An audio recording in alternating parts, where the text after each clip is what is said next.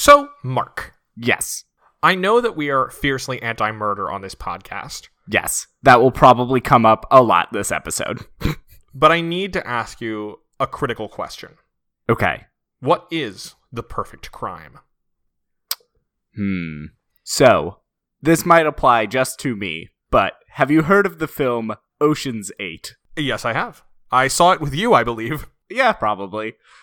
that sounds about right. In this film, they use disguises and one famous person to break into the Met Gala in order to steal things. Now, I don't really need to steal the things, but I do want to go to the Met Gala.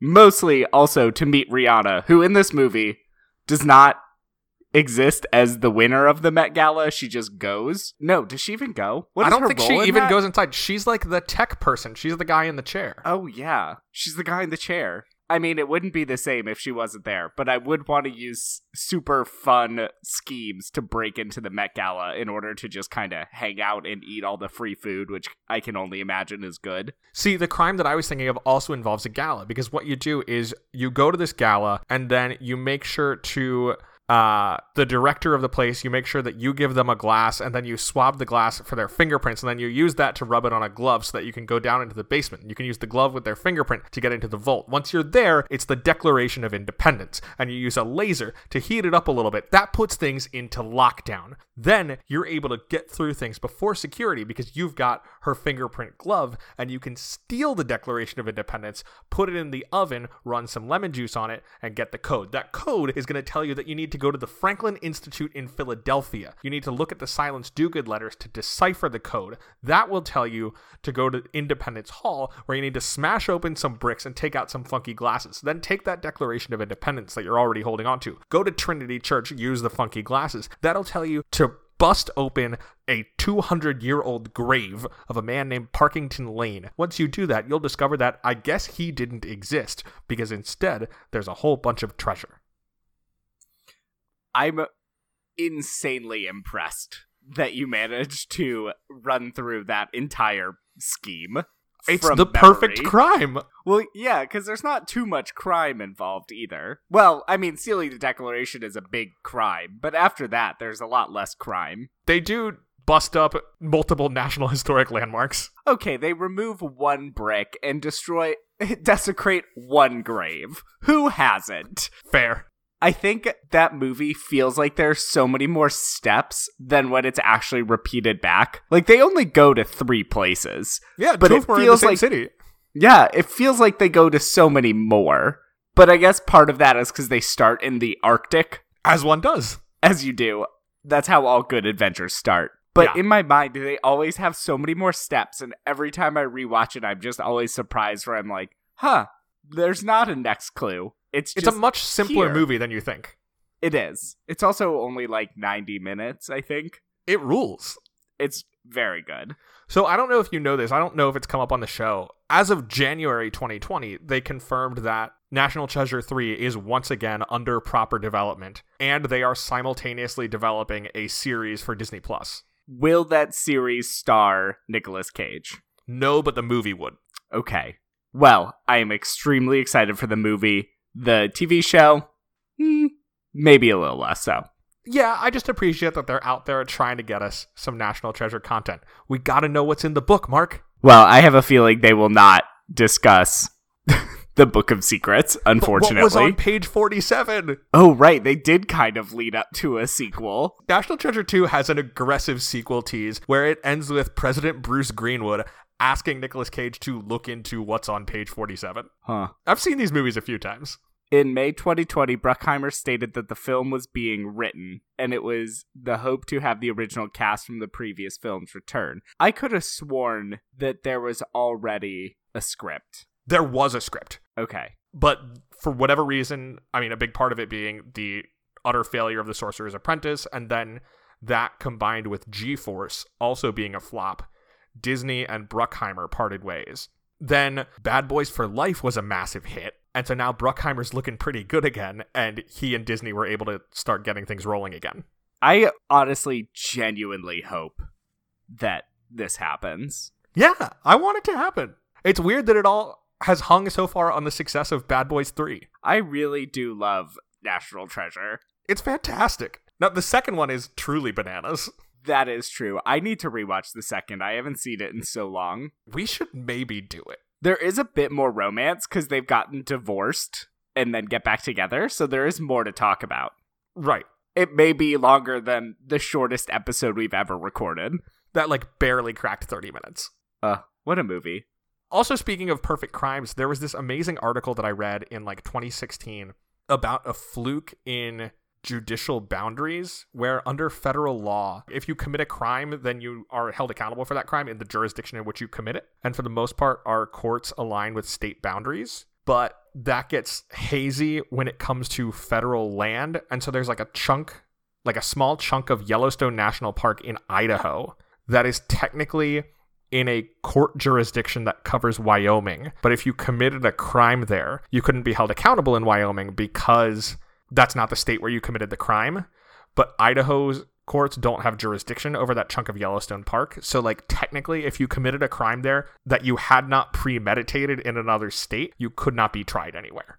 So, if you like committed murder and could somehow prove that it was a crime of passion in the moment in that one area, no one could hold you accountable. I think it would be very difficult to prove a lack of premeditation unless you can somehow prove your ignorance of that loophole in the law. It would be very suspect. Well, yes, of course. But also, after that article came out, wouldn't they try and figure out how to close that loophole? Yes, the famously speedy courts got right on that, I'm sure. Yeah, well, well valid. Huh. I wonder. I want to find this article. I will uh I will send it to you. Okay. That sounds very interesting. Well, it is time to start the show. Welcome to We Love the Love, a Hollywood romance podcast. I'm Mark and I'm gay. And I'm Will and I'm a ginger. This of course is a podcast dedicated to examining a critical issue. Namely, does Hollywood romance actually make any sense? And are these people actually dateable or even likable? It doesn't matter if the romance is a main plot or a one scene flirtation, we will dig in and see what's there. And this week, we are returning to the work of Alfred Hitchcock to look at the romance in his 1954 thriller, Dial M for Murder. Now, this film is less about romance and more about the end of a romance, I guess you could say. Arguably the end of two, in a way? Well, ish. I feel like the second one continues on. Maybe. Unclear. We will debate. we will debate. So, had you seen this movie before? I watched this movie on a plane and I think I fell asleep because I did not know how it would end. All right. I had not seen it, but I thought a lot about Strangers on a Train, which similarly involves somebody hiring someone they barely know to commit a murder. Yeah, this film, I enjoyed it. I would not say it's top tier Hitchcock, I think it's pretty darn good, though. but I think it's very good. It's one of his very limited space movies, like Rope, where it almost all takes place in one living room. There are two big reasons for that. One reason for that is that it's based on a play uh, Right. from 1952, also written by Frederick Knott, just like the screenplay. Um, John Williams, who plays the inspector, and Anthony Dawson, who plays the murderer Swan, also played those roles on Broadway. The other reason to have so few locations is that this movie was shot in 3D. What?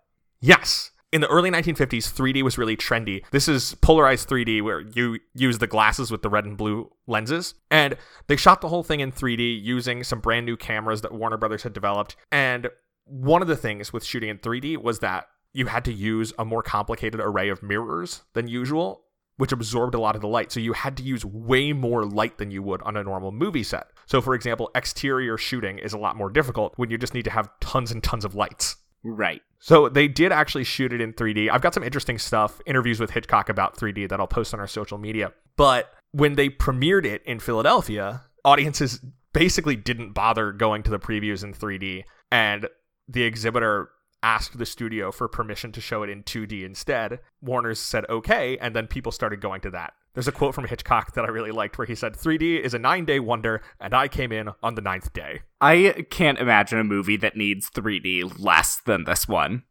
Sure. Honestly. Yeah, but I mean, it's interesting thinking about 3D not as just an action thing, but where you can do other sorts of tricks with it. I mean, the shot of Margot's hand reaching towards the camera when she's looking for the scissors in the fight scene. Like that's supposed to be a cool 3D shot. Her hand is reaching out at the audience. That definitely makes some of the shots in the dramatic scenes make more sense, but it didn't feel out of place watching it in 2D because No. I do not own a 3D television. This movie was released on 3D Blu-ray in 2013 and it's apparently a very good transfer. Again, if I knew someone with a 3D TV, maybe I could look into it, but again, who owns a 3D TV? Well, it's because they're not on the market in the US anymore. I actually own a weirdly large amount of 3D Blu rays because there was a couple of years where to get the Marvel movies on Blu ray with the good special features, you had to buy the 3D combo pack. Are they separate discs? Or can you yeah, just so I've play? got like a 3D Blu ray disc, a Blu ray disc. There might be a DVD in there too. Huh. I wonder why they can't just. I guess it is just a completely different print of the film. So you can't Yeah. really just play it in 2D off of that file. They did show the 3D version of the movie in San Francisco at a special screening in 1980, and that was a big hit. So they did a limited national re release in 1982 that did pretty well. But I think that's interesting because it kind of shows the way that, to a lot of American studios and critics, during his own lifetime, Hitchcock was seen as this kind of schlocky director. Yeah, if he was willing to do such a gimmicky thing, I feel like the idea of the kind of director we have of who Hitchcock is, this seems so out of place. His willingness to go with such a gimmick of 3D. But at the time, he was this kind of goofy cultural figure. This movie comes out around the same time that Alfred Hitchcock Presents starts on TV. And Hitchcock's one of the earliest directors who becomes a big pop culture figure in their own right. But it, he has this perception of being kind of a goofy one. I mean, he is kind of a goofy persona. Yes, absolutely. And the fact that he puts himself in all of his movies definitely plays into that idea of him too, not the idea of him as a super serious director. Yeah, he shows up early in this one. Yeah. This movie really demonstrated to me the ridiculousness that is the transatlantic accent, No, it's wonderful. where they're all supposed to be British, but their accents are all completely different, even people that are from the same city. Grace Kelly sounds so much more American than everyone else, even as they're all trying to do the same accent. Because Well, Grace Kelly is from Her up. Majesty's fine city of um, Philadelphia. exactly. It's just so strange to see it. I think the actual transatlantic nature of the cast and the setting really highlighted it for me. Where in a movie like The Philadelphia Story, everyone is all American actors putting on the same fake transatlantic accent so you don't notice it as much. But in this, hearing Grace Kelly and the lead actor's name talk to each other was very disconcerting, especially having just moved back from London, where I know what people sound like. Are you talking about Robert Cummings as Mark or Ray Milland as Tony? Tony and Mark, because he's American too, so it's just such a weird mix of things. Right, especially given that the movie has accents signal things to other characters. The inspector asks Mark, "Oh, have you been in the country before?" based on his accent. Right. This movie took place in some neighborhood called like Maida Vale or something, and I genuinely thought they'd made it up because I'd never heard of it, but it just goes to show how many neighborhoods there are in the city of London. One of the things I love about this movie is some of the silliness of like mid-century class in the way that it's shown where like Tony has just been caught attempting to have his wife murdered, pours himself a drink and starts offering them around to everybody. And the movie ends with them all being like, "Yes, of sure, of course, Tony, give us a drink. Like, let's all stand here and be jolly before you get carted away to prison." To be hanged. Because Right. this was a time when they were still hanging people. Yeah, but even in the midst of that, they cannot abandon decorum. It's insane. And the execution method in Europe that lasted into the 1900s were truly wild. France guillotined someone in like 1970s and I think Albania was still garroting people until they ended their death penalty. Look, the guillotine at least is designed to be humane. It is. And I mean, the worst part of it, I feel, is the lead up seeing it because it is over very quickly. And it was Yeah. a significant improvement over the former method of beheading, which could take like 10 chops to finish. yes. But at the same time, by the 1900s, they should probably have moved past the guillotine. And luckily, they moved past the death penalty altogether, Yes, that's a good thing. which this country has yet to do. Actually, this will be distant news by the time this episode comes out. But the UK government, at the beginning of June 2020, announced that they would no longer share information on criminal uh, investigations with the United States because they don't share it with countries that use the death penalty. Wow, that's big news. Yeah. The depressing thing is, I think a majority of British people want to bring back the death penalty still, decades after they abolished it. Well, that's dumb. Even though they technically hadn't fully abolished it until the 1990s, when they finally were like, hmm, treason shouldn't have the death penalty associated with it. I mean, here's the thing the death penalty creates all of these issues that we know about through things like the Innocence Project. I mean, if your husband conducts an elaborate plot to have you killed that then fails, so then he modifies it into an elaborate plot to frame you for murdering your blackmailer, like you need recourse. Yeah, there needs to be some sort of appeal system. Clearly, The movie actually does have one mention that she goes through an appeals process. it's supposedly takes place over the course of like a month, though. Yeah, a trial and an appeal. Yeah, it's mind-boggling to see how fast the justice system works according to this movie. also, the amount of criminal actions the investigator undertakes to solve this crime. So many. And it's So all presented many. as like, ah, here's this like charming, canny old investigator as he like breaks into people's homes. Yeah, I'm watching this and I'm like, this case should be completely thrown out because none of this evidence is admissible in court. Yeah, it's all wild. And I will say, I was impressed with how readily people would just confess to stuff based on relatively limited evidence. Yeah, that's why you need to have a lawyer present. That is why it's your right to have a lawyer present when dealing with the police. Yeah. Some of his tricks were pretty canny, but still illegal. Yeah, like the key business was all good. Yeah, he was a very interesting investigator. I enjoyed that he always employed the Columbo strategy of coming by, asking a couple of questions, being halfway out the door before going, Oh, one more thing. I really need to watch Columbo. You gotta watch Columbo. I gotta make my way further into Murder She Wrote first. Well, the thing about Columbo is they're designed to be like TV movies. So you don't watch them in a series. You just like pop on a Columbo for an evening when you feel like it. That's an interesting system for a TV show. Yeah, it was more like a series of TV movies. Hmm. So, this is the first of the three movies in which Hitchcock directed Grace Kelly, along with Rear Window and To Catch a Thief. It is worth noting that she is, I believe, 23 in this movie. Ray Milland, who plays Tony, is 22 years older than she was, and Robert Cummings, who plays Mark, was 19 years older. They were both so ugly in comparison to her. well, that's because Grace like- Kelly is gorgeous. Like, right, neither of them is bad looking. but when they're on screen with her, all you can think about is how unattractive they are in comparison to her.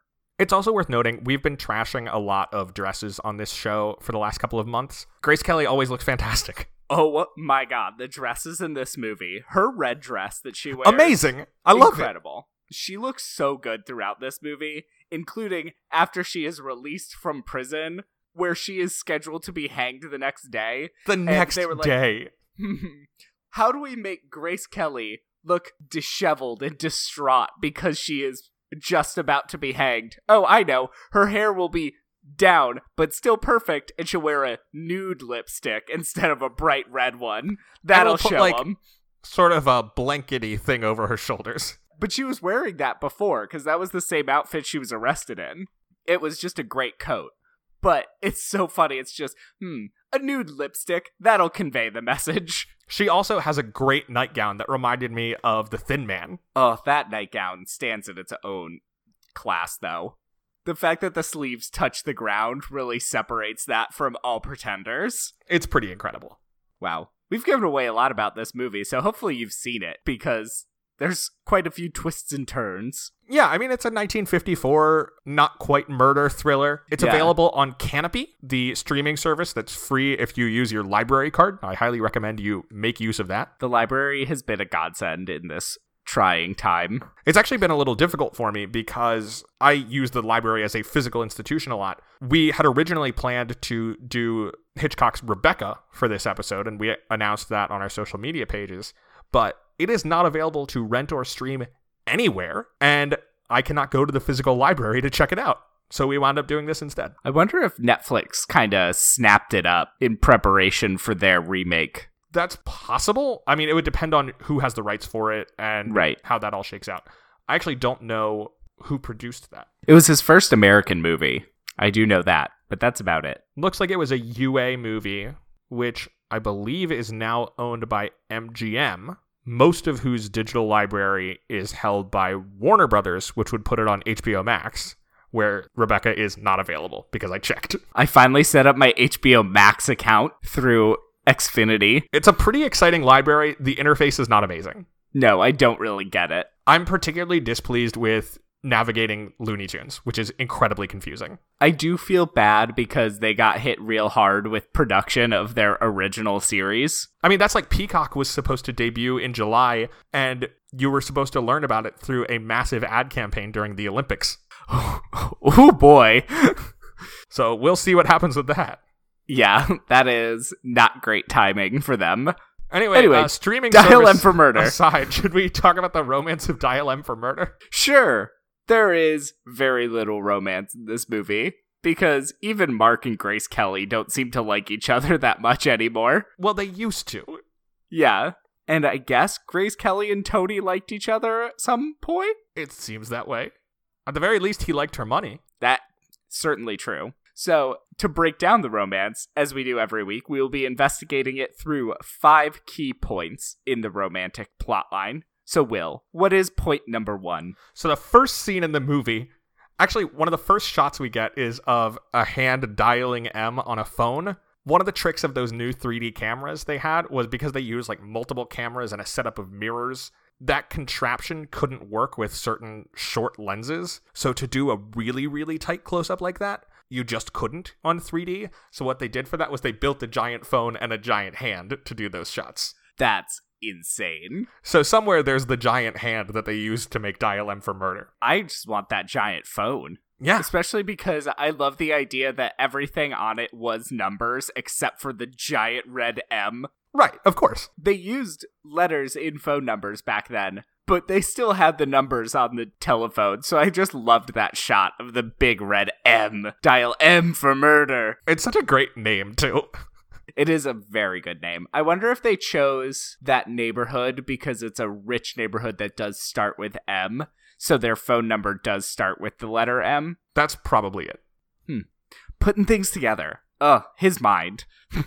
So, our first point is also like the first shot of the movie, which is Grace Kelly, Margot, and Mark, played by Robert Cummings, kissing in Grace Kelly's apartment. They're just making out. Doesn't it start with a kiss between her and Tony, but they don't say anything? Does it? I feel like it opens with like her kissing Tony, and then they zoom out, and then it cuts to a next kiss, and they zoom out, and it's a different man. Except these men look similar enough that I didn't really pick up on that. You're probably right. I wasn't maybe paying enough attention to notice that the men were different. Yeah, because they are both very mediocre looking, bland white men with dark hair. Meanwhile, Grace Kelly is in this fabulous red dress Yeah, with so red it's hard to lace look at sleeves running down her but- arms. It's fantastic.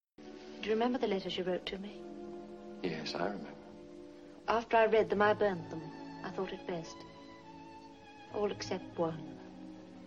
You probably know the one I mean. Yes, I think I do.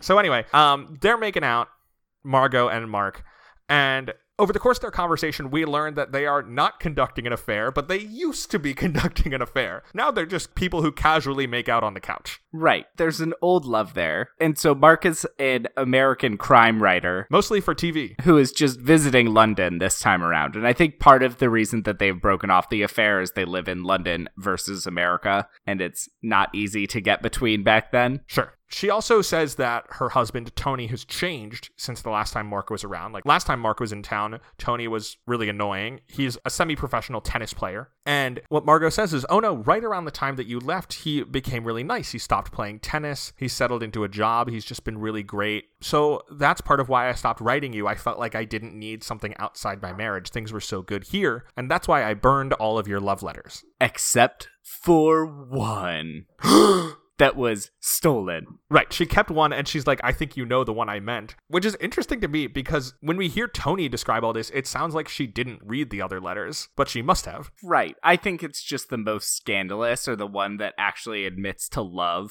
Yeah. Would be my guess is it's the most damning of the letters because Yeah. she's willing to pay for it. Exactly. So she kept the one letter. She's been like carrying it around with her ever since she received it. But then one day she lost her handbag, and when she was able to retrieve it, everything was in the bag except for the letter. And now she's been blackmailed over it. So what we've got in our romantic relationship is we've got Margot and Mark who used to be seeing one another, and we know there was this exchange of love letters. And then we've got Tony who was bad but is now better, but Margot's being blackmailed. Right. So she is supposed to pay the blackmailer 50 pounds in order to get this letter back. And she decides to do it in part because it's expensive but not a massive sum. Right. So I was using the Bank of England's inflation calculator a few times throughout this movie just to kind of get a sense of the money so I could wrap my head around it. 50 pounds then is about 1400 pounds now. So Oh, it's not an insignificant amount of money. But she is also worth, based off of the 90,000 pounds, I think she's worth about two and a half million pounds. all right then. So 1,400 pounds is really no skin off her back. Yeah, she's able to just kick that away. Right. Because Margot is loaded and somehow still has control over her money, it seems, because it sounds like at one point that she has Tony on an allowance, which I loved. Yes, it does seem that way. He has stopped playing tennis, and it seems like he just kind of is now like her house husband. Yeah, he sits around and basically his job is just to love her and take care of her. But he seems to be doing a pretty decent job at it. He's been doing great the past year, Except for the fact that the whole time he's been planning to murder her. but he's been very nice during that period. Which just goes to show maybe if he had tried getting to know and loving his wife, he wouldn't have needed to murder her after all. Yeah. There's an idea. So, the first like 30 minutes of this movie are just talking in this room. That's the most stage play y the movie ever gets. And this whole thing is very much like a stage play. But our shift from point one to point two happens as Tony arrives back home. I should simply say that you came here tonight half drunk and uh, tried to borrow money on the strength that we were at college together. When I refused, you mentioned something about a letter belonging to my wife. As far as I could make out, you're trying to sell it to me. I gave you what money I had, and you gave me the letter. It has your fingerprints on it, remember? Then you said if I went to the police, you'd tell some crazy story about my wanting you to murder my wife. He meets Mark, who I took it to be they had never met before. Right, this seems to be their first meeting in person, but it sounds like he has heard of Mark. He has heard of Mark from Margot. The three of them are all supposed to go to a play together. But he's like, oh no, I have some business I need to take care of. You go on and have fun. Right. But he does invite Mark to a bachelor party the following night. Yeah, because Tony's a friendly guy. He's so nice these days. Right, he's just a happy go lucky murderer. Former tennis player. He hasn't killed anybody. Well, he has plotted it for a very long time. Yeah, I thought about stealing the Declaration of Independence, but I haven't done it. Fair enough. So in point number two, we've now got Tony home alone, and he calls up a dude to say, Hi, I'm interested in buying your car. I'd love to take care of it tonight. Can you come on by? So this dude shows up for the most uncomfortable conversation. Oh, they're talking just about the car before anything else is insane. It's weird. So Tony is just like trying to buy the car. He's insisting on getting a lower price. He's like, oh, I'm not even going to talk to you about the price until you're three drinks in. That way you'll be more amenable to what I want. Right. Which is a skeezy way to conduct any relationship. and so the car is an American car, which comes up a lot. Because that's the premise for why Tony has sought him out. Like, I don't just want a car, I want an American car, and there aren't a ton of those available. Right. So Swan, who is selling the car, is asking for about thirty-one thousand pounds. So it is definitely unsurprising that they're negotiating for it. Thirty-one thousand pounds in today's pounds. Sure. Yeah, yeah. There's like 1100 in the movie. Right. So it's not a cheap used car for sure. So it makes sense that they're negotiating, but it is so uncomfortable to sit through. Yes. Especially because Tony clearly has a larger agenda here and is just spooling it out bit by bit.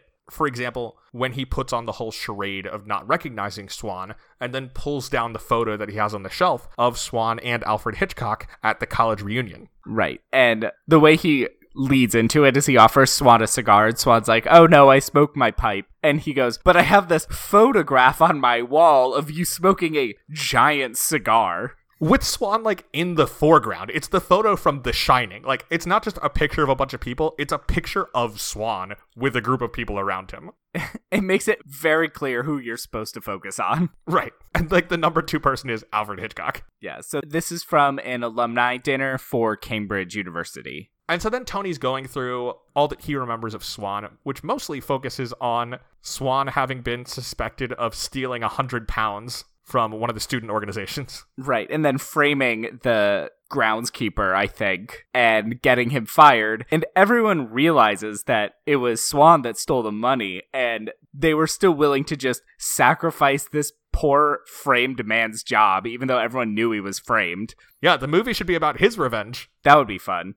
But again, it's just that entrenched class system of no one daring to question a gentleman's word. And what we learned then is that Swan is no gentleman. Tony has been following him for months because a year earlier, around the time that Mark and Margot ended their relationship, Tony had realized something was up and he followed her and he saw Mark and Margot through a window having a spaghetti dinner. And when he saw that spaghetti dinner, he saw them clearly in love, and that's when he knew that he had to get revenge on Margot, and he started thinking about killing her. But then he walked into a bar and he saw Swan there and was like, ah, I shouldn't kill her. I should get that dirtbag to kill her. And he's been following Swan for a year to find out information to blackmail him. I mean, based off of Lady and the Tramp, there's no more romantic dinner than spaghetti, so he must have been furious. I think Lady and the Tramp might be the same year as this movie. It came out the following year. I just looked Okay. it up. I knew it was right around there. Right. So clearly in the mid 50s, spaghetti was the romantic go to. Well, it's so noodly. Nothing like covering your clothing in sauce as you're trying to eat spaghetti gracefully. Well, then what happens is your clothes are covered in sauce, so you have to take them off. Oh, right. Oh, I got a spill. Let me just get that shirt for you so I can run it under some water. That's what makes spaghetti so sexy. Exactly. They actually sometimes in the 1950s would call it spasexy. I hated that. I hated it so much. Anyway, Tony notices that there is a letter and Margot keeps in her handbag at all times. And he also is aware of her burning the other letters. Right. So he eventually finds an opportunity to take the letter out of her handbag at a train station. Right, he's the one who steals her bag, takes the letter, then returns the bag, and he's also the one who blackmails her just for the heck of it to see if she would do it. Yeah, he is not a good man. I thought a lot about Gaslight during this movie. Yeah, he is very much gaslighting her in many ways. He is telling her what to believe and forcing her to kind of accept that it's her idea, which you see a lot in the next scene where he's trying to convince her to stay home. And much like in Gaslight, it is a dude trying to get at his wife's wealth. Right. So anyway, ultimately, through all of this, Tony tells Swan that he would like Swan to murder Margot. And he walks through exactly how Swan should conduct the plan. And he also uses that English class structure as a threat to do it, where Swan's like, well, why don't I just go to the police station and say that you're trying to hire me to kill your wife? And Tony's like, who are they going to believe, me or you? Like, I'm a wealthy, respected member of society. You are a dude who goes through the world with multiple names to hide the fact that you're constantly skipping out on rent. And currently scamming an old widow. Yeah. So Tony hires Swan as a hitman to kill his wife. And Swan, I think, he doesn't seem too hesitant about it. No, he's pretty willing to do it. Yeah. Like his hesitancy is all like, "How's it gonna work?" And Tony's like, "Here's the plan." And Swan's like, "All right, fine. All right, I'll take your thousand pounds. It's a good chunk of change." Yes. So this brings us to point number three, which is the night of the murder.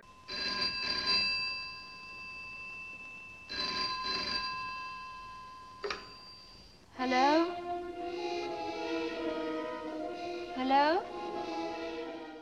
It's the following night. Tony and Mark are getting ready to go to the bachelor party. And Mark and part of the plan is he needs to take her key so that she doesn't have one. And he'll leave the key out for Swan to let himself in Right.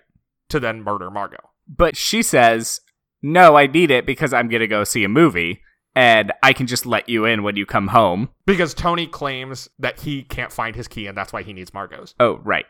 And eventually he kind of forces her to stay home by guilting her about not putting newspaper clippings into a scrapbook.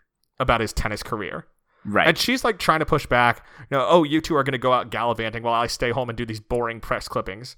So then he starts reverse guilting her. He's like, all right, fine. Like, it's clear that you don't want to be left home alone. So we just won't go to the party. We'll just stay here with you and not go out. And he's like going to the phone, calling up the party before she caves because he is manipulating her aggressively. yeah, it's so it's so annoying to watch. And so she ends up staying home and He goes to the party and makes the phone call to signal to Swan that All now right. is the time, now's the time to kill my wife.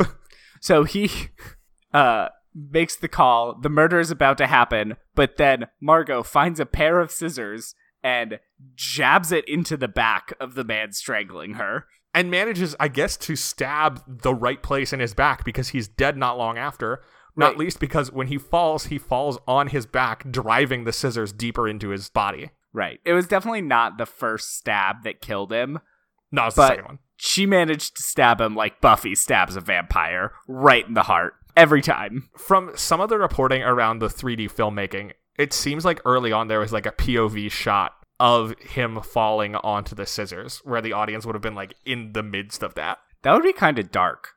I don't think I would have liked that. Glad they cut that. Glad they Yeah. realized the problem with it. But so then Tony, who is on the phone all this time, tells Margot that he will rush home and for her not to talk to anybody or to touch anything. Right. And not even to call the police. Because Tony, the big strong man, has to come and deal with it. Yes. So this brings us to point number four the entire investigation.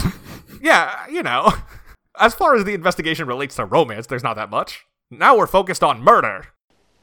Mrs. Wendice, why didn't you call the police immediately this happened?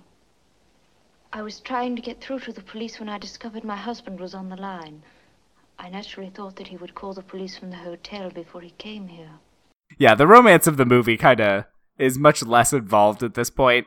Mark becomes very involved after Margot is sent to jail. He wants to save her from hanging. Yeah, part of what happens is that Tony waits a while to call the police. Among other things, he is doctoring a bunch of evidence. He replaces the scarf that Swan had used to strangle Margot with one of her stockings, and he hides the other one in his desk. He's trying to make it look like Margot faked evidence and that she was being blackmailed and invited Swan there and decided to kill him instead. So he's now framing Margot for murder. And when he calls the police there, they start working through some of this. Tony also gets Margot to lie about the evidence. He told the police that the reason Margot didn't call the police was because she assumed he would after she told him over the phone that someone had attempted to kill her. So he gets her to say the same thing. And it's not until the next day then that Mark shows up and the inspector asks Mark if Tony knows that Mark and Margot had this relationship because Tony, in the midst of his manipulation of the evidence, took the love letter and put it in Swan's jacket to identify him as the blackmailer. Right. There's a lot of Tony wiping fingerprints off of everything and being very careful in doing this, and he is very successful. It's the perfect part. crime. Yeah, he manages to cover his tracks for a while and get Margot arrested and convicted of murder. I mean, it's like the Poirot situation where if not for the one person being around, Tony probably would have gotten away with it. Right. Like, if not for Mark, the detective story writer, being around, Tony probably would have gotten away with it. Right. I didn't really get the part where Mark was trying to convince Tony to turn himself in. Because Yeah, that was weird. he's basically saying, Tony, you have to kill yourself to get Margot free. Which Mark would be fine with because he wants to get with Margot. Right. that was kind of weird, but it's just to show that Mark basically knows how it happened, but doesn't really believe that that is how it happened. He believes Margot's story, essentially. Because it's so fantastical. Right. But eventually, the inspector f- kind of pieces together the weirdness of the scheme, mostly through the fact that all keys look the same, and Yes. the key that was planted on the body was not Margot's key, but it was actually the key to Swan's apartment. So it didn't work. Right. So how could Swan have gotten in? Tony thought he was covering his tracks by taking the key out of Swan's pocket and putting it back in Margot's purse, but Swan had returned the key back to where Tony hid it originally. The key in his pocket was his own. So when the inspector tried to use Margot's key to enter her house, It did the key work. didn't work. And that's When when he he- realized something was up. when the inspector was attempting to commit breaking and entering. Precisely. And that leads us to point number five the resolution of this all. When they bring Margot back from jail, they have her hide in her apartment With her they- nude lipstick. while they put on this test to see if Tony will check under the carpet for the key he left for Swan. And when he does, they know that he knew about this plan, and they arrest him based on that, and Margot is saved the day before she would face the gallows. As you said, Mark, it uh, might work out on paper, but uh, congratulations, Inspector. Right. Because apparently this investigator somehow has a direct line to the Home Secretary. It's all about class, Mark. It is. So to put this in perspective, Remember when Tony said that he had almost resigned himself to living off what he can earn? Like, what a tragedy. basically picture a random homicide investigator calling AG Barr because he had a lead in one murder case. That's how it goes, I guess. Yeah, that was insane to me. And maybe Mark and Margot get together at the end. I don't know. Yeah, they don't really wrap that up. I feel like there would have been more to that. I would expect like a weird, passionate end of movie kiss. Right, like they somehow get back together, but they do. Well, I guess he's gonna go back to the states at some point, maybe she'll go with him. It's not like she ever has to work again. and now she'll inherit his tennis winnings, right? yeah, his, his I'm sure massive tennis winnings that he must have had. She can sell the cups at least. Yeah, because apparently Swan was supposed to be a thief who was stealing his tennis cups, his trophies. I hope there's not a name on those trophies because that would make it hard to sell them. Yeah, I don't really get what you would get from selling trophies. I guess they're valuable materials, but I feel like the true value is in the emotion that goes with it. Actually, fun fact about selling trophies one of the conditions of winning an Oscar is that you're not allowed to sell it without first giving the Academy the option to buy it for whatever price they want. That's so weird. Yeah. So, Mark, Yes. do you find the romance of Dial M for Murder believable? Not particularly. Oh, really? Uh, no one ever seems to like each other in this movie. There's not a single person in this movie that seems to like anyone else. I think Margot and Mark like each other. I Yes. just don't okay. find them particularly romantic. No, because I think the romance has really died between them. Yeah. They like each other, though. Right. They're still friends, but it, that kiss did kind of feel weird. It's like exes kissing more than anything. It's a long kiss. That's all I'm saying. Yeah. But as it was 1954, there was not a lot of motion in the kiss. They were just kind of smashing faces together. So every week we rate the believability of a movie's romance on a 10 point scale where 0 means we believe none of it and 10 means we believe all of it. Where would you rate Dial M for Murder? Hmm. I'd probably give it like a, a five. I think I gotta give it a 4. I mean, the murder is so strong. And the depths of the plot. Yeah, he really he hates a his. year stalking this dude and he steals his wife's bag and then he blackmails her out of curiosity. Like, there's just a lot of layers. Yeah, he seems to really hate his wife. And when she starts to become a good wife because he's being nice again, you'd think that he would decide not to murder her. Nope, because he will not reconsider, because only fools change their mind, Mark. Right. And he wants to put his hands on that money. Yes. Now, do you think that Mark, Margot, or Tony is dateable? Um, maybe Margot. She doesn't have much of personality. Grace Kelly is giving a good performance. There's just not a lot of depth to any of these characters. No, and she especially isn't given a ton to do, in part because she's off screen for so much of the movie. Like, this movie really is about Tony, and the question is, will he pull it off or not? Tony and the investigator more than anyone else. Yeah. And I don't think Mark and Margot would stay together. No, I mean, I don't even know that they get together. So if you did have to pick one person to date in this movie from the vast choice of characters you have, who would you choose? So, there's a strong argument in favor of Margot, Yes, because she seems perfectly nice. She's And- fabulously wealthy. she dresses incredibly. Right. So all of those factors are a strong argument in favor of Margot. If you have to do someone else, you probably do the inspector, who seems like a clever, friendly guy. Mark doesn't really seem to have any downsides either. Well, that's true, and he's a TV writer. Yeah, I was leaning towards Mark more than anyone. All right, I think I'm going to do Margot. Okay. It would be weird for me to date someone with my name, so I'd probably lean towards Margot for that reason more than anything else. I think you could make it cute. But I did like Margot and Mark. There's just not a lot of depth to any of these characters, to be honest. That's not really the point. No, but it just makes it hard to answer that question. Now, many of the movies that we've covered on this podcast have been adapted into stage musicals. Dial M for Murder is based on a play, but the question mark is should it be made into a musical? I don't think so. I really don't think songs would add anything to this. This is not something that needs to be longer. No, and it's incredibly dialogue heavy, and none of this dialogue would be better conveyed through song. Right. And also, then you've got the question of there's already an intermission. Do you use the same intermission? Do you put the intermission at a different time? That intermission was so funny. It took me completely by surprise. This movie is like an hour 45, and there's an intermission. It's very weird. But I agree with you. I don't think this needs to be a musical. No. I think we've covered Dial M for Murder. Now, Alfred Hitchcock was sometimes thought of as the master of suspense. Next week, we'll be looking at a movie by the self titled Master of the Romantic Thriller, a student of Hitchcock, James Nguyen. Next week, we'll be discussing the. It might be the worst movie. I think it's worse than anything else. I We will think be it's dis- the worst movie. I think we we will be discussing Birdemic Shock and Terror. That sounded better than the birds in the movie. Yeah, he should have hired me as his Foley artist. Yeah. So get ready for that. Until then, you can follow the show on Facebook and Twitter at Love the Love Pod, and you can always email us questions or movie suggestions at lovethelovepod at gmail.com. Make sure to rate, review, and subscribe. Reviews on Apple Podcasts in particular help other people to find the show. All right, Will. Last question. What is the best piece of dating advice you got from this film? If you need to let someone down, give them a nice pasta dinner to go with it. My advice is if you just act like a good husband, you will probably be successful in your marriage. All right. There you go. Until next time, I'm a ginger.